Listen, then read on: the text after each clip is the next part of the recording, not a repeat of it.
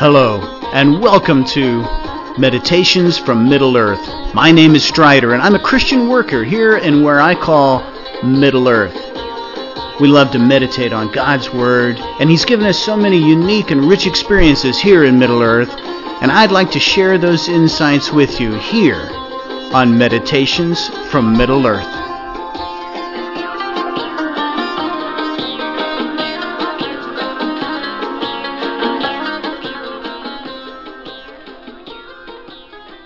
Today I thought I'd like to share some traveling stories. We've traveled a lot in coming all the way out here to Middle Earth, and we've traveled a lot in Middle Earth, and God's taught us a lot of things while we've been on the road, as it were. Uh, I remember when we first uh, came to Middle Earth, we were originally supposed to come straight here to Minas Tirith here in Gondor, but unfortunately, Gondor was at that time under a civil war. And so, as they were fighting, it wasn't that we were unwilling to come to a country uh, where there was fighting and unrest going on. In fact, we wanted to come and help uh, during that time, but uh, our company really didn't know how to get us here with infrastructure being completely uh, collapsed and uh, visas being a real difficulty. We, we really didn't know how to go to Minas Tirith at that time. So they sent us to Rohan, and we uh, taught English there in an institute in Rohan for a year and a half until we were able to go across to Gondor and uh, begin the uh, ministry assignment that the Lord had had for us. And so once I got to Rohan, we had to figure out how am I going to get to Gondor? How uh, how are we going to get there and get visas and have housing and uh, have a, a, a, reason for our presence? Obviously, since it's a communist country with a Muslim population, uh, they're not just going to let us come in and tell people about Jesus for no reason. We have to have a reason to be there. So we needed uh, some kind of humanitarian aid, is what we were thinking. And so, with all those questions on the table, I needed to go. And I needed to find out what's going on. I didn't understand anything about the political uh, or social situation at the time. I was teaching English in Rohan, and I was talking to my neighbor one day, and he said that he was actually from Minas Tirith and hadn't been back to Minas Tirith in uh, many years because of the Civil War. And he thought, well, now might be a good time to go. And so he had a car. I didn't have a car at that time. And uh, I said, hey, if you, you know, I'll pay for the trip if you'll drive me. And we'll go and we'll stay a week and then we'll come back he thought that was great. He said his brother was a good driver, and driving up over the mountain passes was quite dangerous, but he was a good driver, so we'll take his brother and we'll go. So we got up, I think it was a Saturday morning, and we went straight out to the local bazaar where we bought 25 loaves of bread. Uh, Rohan was famous for uh, its flat bread called naan. And these 25 loaves of naan were a special, famous kind of naan. And I thought, wow, these guys can't even go one week without their special naan. That's, that's crazy. But we load them up in the back of the car and off we went towards the border. It was only an hour to the border there with uh, between Rohan and Gondor. And then we and when we got there, my neighbor gets out of the car and he says, All right, I've got hot bread. Who wants hot bread? And he passes out the hot bread, and we go across the border, and nobody even looks at my documents, which I just thought was crazy. And so we go up over the pass, and it's and it was around 10 hours to get up and over that pass and down to Minas Tirith on the other side of the mountain range there. And we went through seven checkpoints. As we went over that pass and went through those checkpoints, at each checkpoint, he would get out and say, All right, who wants hot bread? I've got hot bread here. And he's passing out the hot bread. It's not even all that hot by the time we get there, obviously, but it is more or less fresh.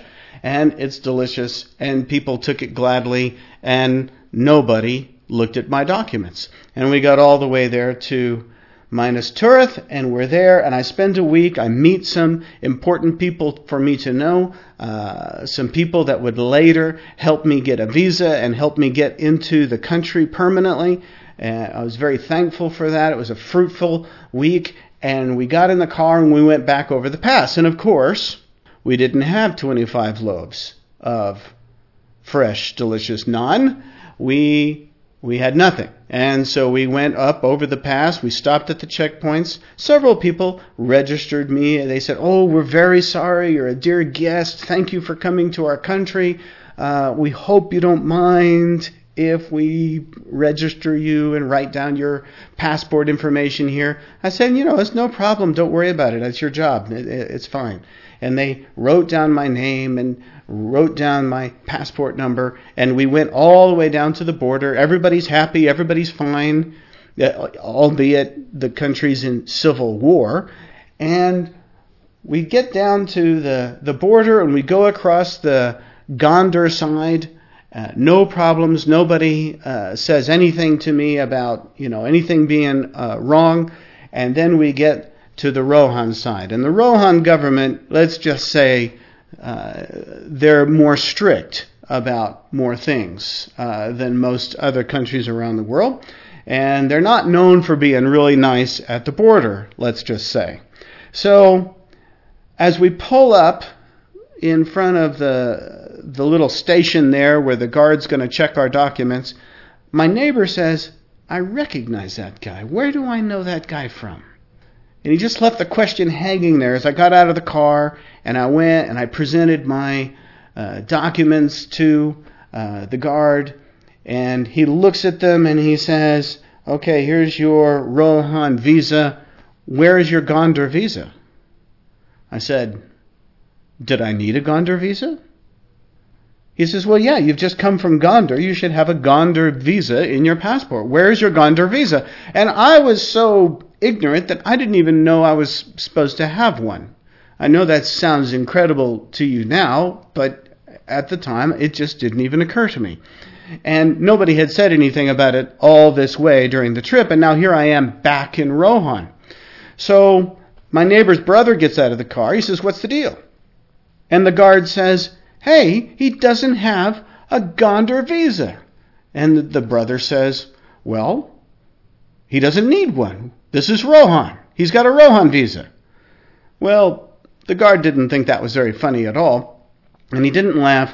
And there's a way that they set their face just before they're going to really give someone a hard time. And he was beginning to set his face in the expression of, oh, this is going to cost you. This is a big problem. We're, we're going to have to do something about this. And he was just giving me the serious face when around the front of the car came my neighbor. And he looked right at this guy and he says, You went to school with my son. And his face changed. It just fell. He looked crushed and defeated. And he wagged his head back and forth and he said, Yes, I did. And he handed my passport back to me. And we got in the car.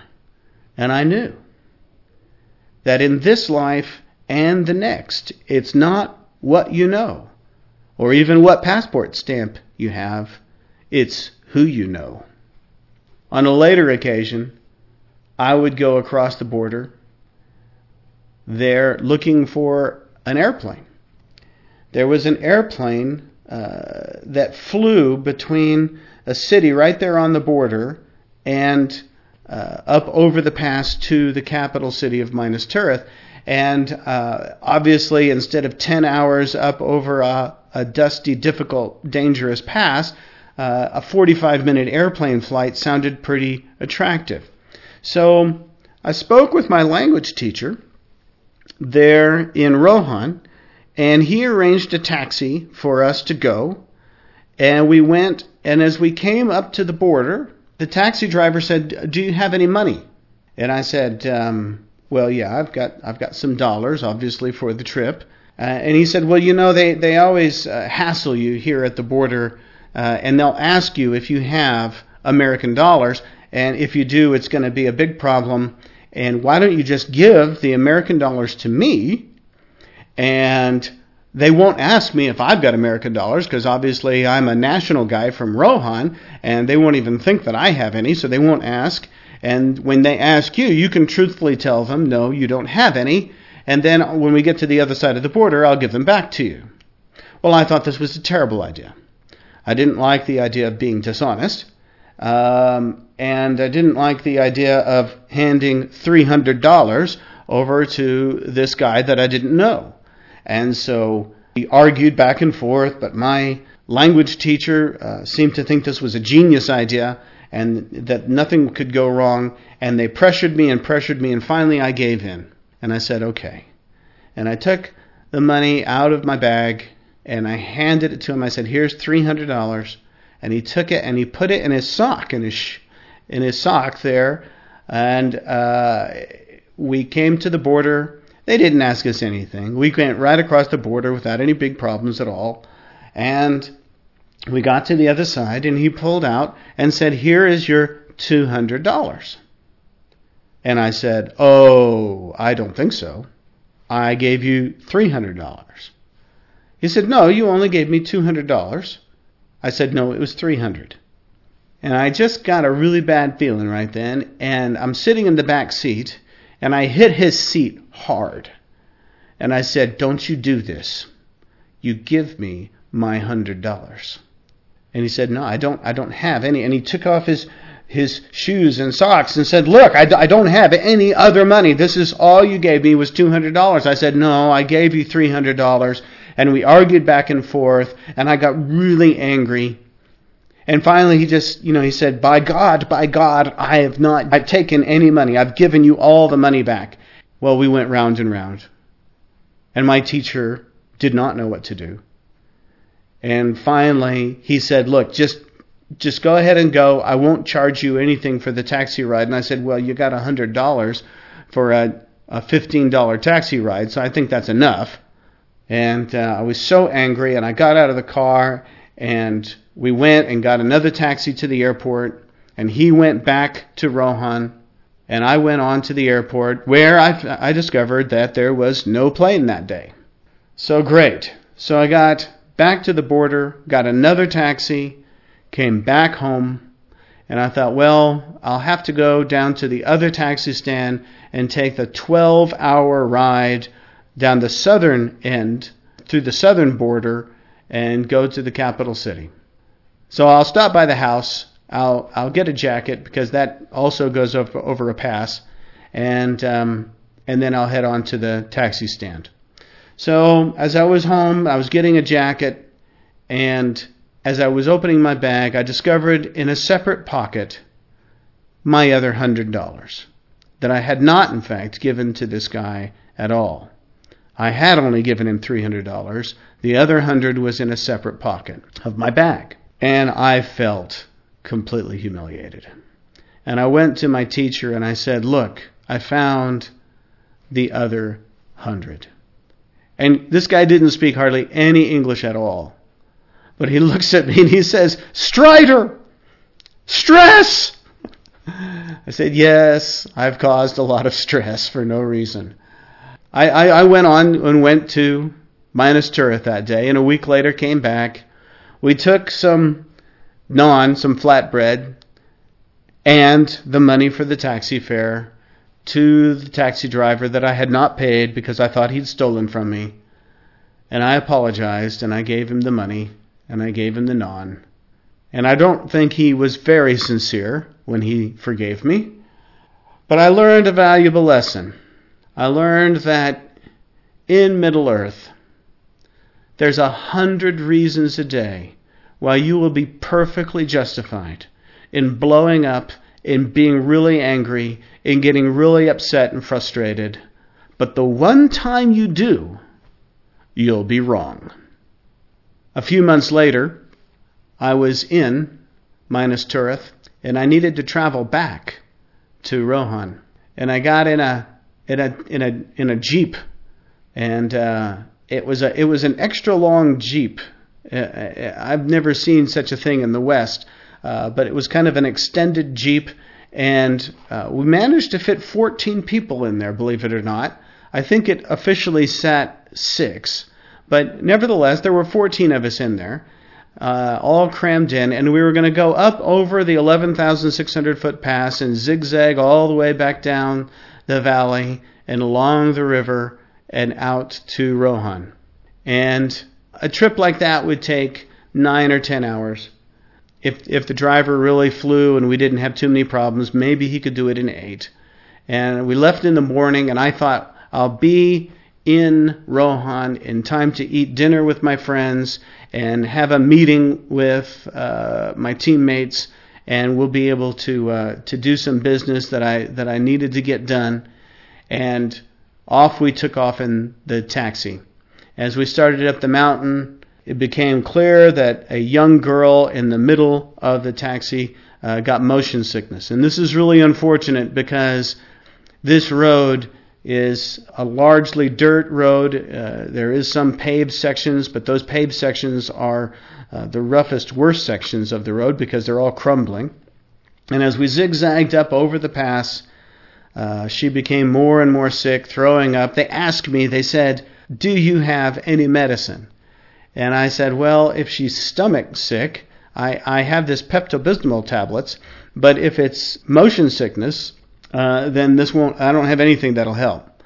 And uh, they said, well, let's let's give her the stomach sickness tablets and, and see if that helps. So I gave her the Pepto Bismol tablets, and uh, yeah, it was pretty apparent fairly quickly that that wasn't going to help. Uh, she was throwing up pink uh, everywhere at this point, with the pink Pepto Bismol foaming up all over the place. Yeah, it wasn't nice. And um, and and now let me just tell you something about these roads. Uh, the the dirt on those dirt roads, it's really really fine, like like baby powder.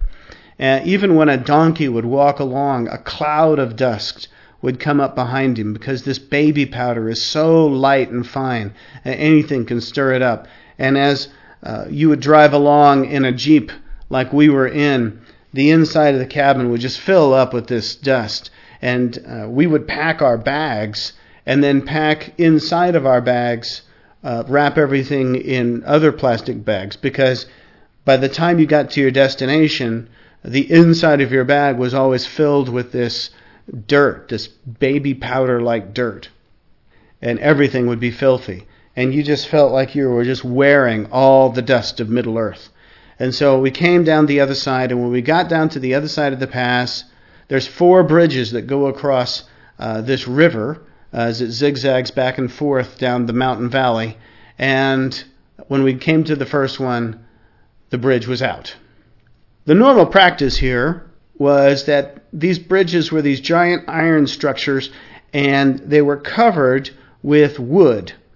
And cars would go and trucks would go across this bridge until the wood was all broken and splintered and fallen to bits, and holes the size of trucks would appear, and then the villagers would come out, erect a barricade to stop the traffic, and then they would put more wood on the bridge, let the cars come back across, and the process would continue. Cars would cross until the wood was all disintegrated and falling into the river, and when the holes opened up too big, they'd stop it and put more wood on the bridge.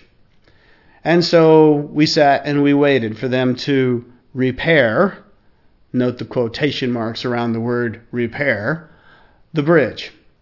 And we sat there for a couple hours. And this trip was already taking much longer than it would normally take. And I was already calculating that there was no way I was going to make it there in time for dinner. But no problem. I will get there to Rohan and have my meeting with my teammates and get some of the business done that we needed to get done. And then the taxi driver said, Actually, would it be okay if we went up the river instead of down it to drop off some of these passengers who live just just just a couple of kilometers up the hill here? Oh, yes, everybody thought that that was a wonderful idea and very kind of him. I, of course, knew that a couple of kilometers would turn into more than a couple of kilometers, and that I was about to lose hours and hours more of my day, which is exactly what happened. So we went up, we dropped off the passengers, we came all the way back down. We waited for more bridges that were out to be repaired. And finally, as we're pulling down to the border, it's coming around 10 o'clock at night. They harassed me a lot at the border that day. They went through every piece of everything in my bag, asking what it was and why I needed it. And then when I finally got across, it was coming on 11 o'clock at night. I had missed dinner. I had missed my meeting. I had missed any opportunity to get the things done that I felt I needed to get done that day. I was pretty discouraged, and my head was killing me from being slung back and forth all day in that Jeep and being covered with all the dust of Middle Earth. And I leaned my head against the window and looked up at the stars, and I was just miserable. And then a song came into my mind an old Farrell Farrell song back from the 1980s. And the refrain went, all I need is Jesus. All I need is Jesus. All I really need is Him. And I thought about that. And I thought, is that true? Is all I need Jesus? Because if it was all I needed, then He was there with me. And I had all that I needed right now. That really got my attention that day. I've tried to live like that ever since, and some days are beautiful days where I walk with Jesus, I hear his voice, I work in partnership with him in helping hurting people. And some days are just a nuisance. some days are just trouble and strife and difficulty where nothing ever seems to go right, and I forget the lesson that I learned that day. But I'm trying. Trying to live as if all I need is Jesus. And if He's all I need, then I have what I need. This has been Meditations from Middle Earth. May God be your ever present teacher and richly bless you on your journey.